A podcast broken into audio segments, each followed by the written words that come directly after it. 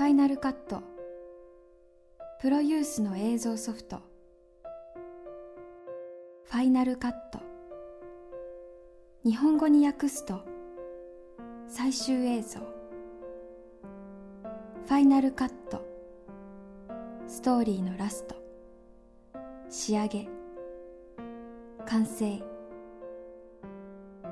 ァイナルカット次へのスタート。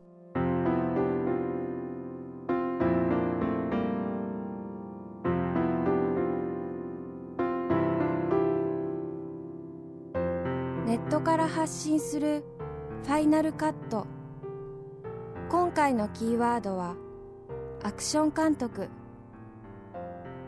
お話を伺うのはアルファスタント小池達郎さん。世界を舞台に活動を続ける小池さん。アメリカ日本との間にある違いとは何なのでしょうか？いろいろとお話を伺ってみました。やっぱ、まあ、初めアメリカと日本の違いって言った時にやっぱ脚本が違う。何が違うかってどっちが面白いとかそういうことじゃなくてアメリカの脚本ってすごくこう詳しく書かれてるんですね。それがあの日本だとやっぱこう行間を読めとかこうとがきとかそういうなんかそういう部分でこう作り手にこう作らせるというか。そういうことが多いと思うんですけどアクションに関して言うとあのあまり具体的にこう書かれてるところがないのであのこちら側で作らなきゃいけないっていうのがあってそれで台本通りにというか台本にある程度書かれていることをやろうとすると動きでこう表現したりとかっていう部分ではこうマッチしないかったりするんですね。それをこう考えなきゃいけないっていうのは結構日本の台本を読んでると大変なんですね。アメリカ映画だ例えば「ダイ・ハード」ってありましたよね。ダイ・ハードであの、えー、と消火ホースをこう体に巻いて飛び降りるっていうシーンがあって多分日本であれは台本を書かれた時にそれが多分書かれてないような感じなんですよね。それなんで僕らがそういうアイデアを出して例えばやった時にその消火ホースが必要になってきますよね。その消火ホースっていうのがその現場でも行ったらもう遅いんですよね。日本だともう打ち合わせの段階で考えてないといけないのであの消火ホース必要なんですけどっつったらもう美術部さんがそんなのありませんって言われたらもう終わりなんでそこがやっぱりこうネックというかそれでアクションごときでなんで消火ホース用意しなきゃいけないんだとか予算がどうのこうのとかこう言われたりとかっていうのがあると思うので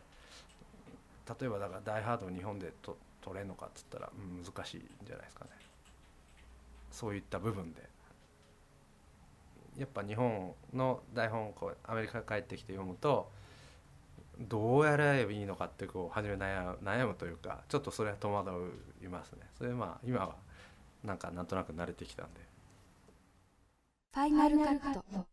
今求められること。日本でそのまあ若い頃いてそのいろんな現場に行ってやっぱ感じたことでやばやはりその時にこういうのが必要だこういうのが必要だっていうのはやっぱ感じててそれでアメリカに行ってそういう感じてたものが全てあってそういうものをこう日本に持ち込んだっていう作業は今もうしててそれでスタントの技術っていうのはまあ体で肉体でこう動かす技術っていうのはもちろん進歩してるんですけどあとはそのどういう機材を使うかっていうのもあの、まあ、アメリカも進歩してて、まあ、アメリカで世界も進歩してるんでそこのこうなんていうんですかねこう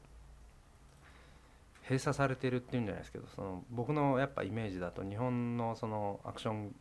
昔のあのアクションっていうのアクション業界っていうのはあんまりそういう技術っていうのをこう情報もやっぱりこうなかったっていうとこもあるんですけどそういうのをこうなかなか取り入れなかった部分があってそれをこうなんで取り入れないんだろうっていう思ってたものを今取り入れててですねるんですがまあ今はもう日々進歩してるんでそういうのをまあ僕らは追っかけてるじゃないですけど勉強してる。感じですけどね。やっぱ昔っていうのはこうワイヤーを使う時にやっぱワイヤーをこう消すっていう作業を CG っていうものじゃなくて現場で例えばワイヤーをこう黒く塗ったりっていうような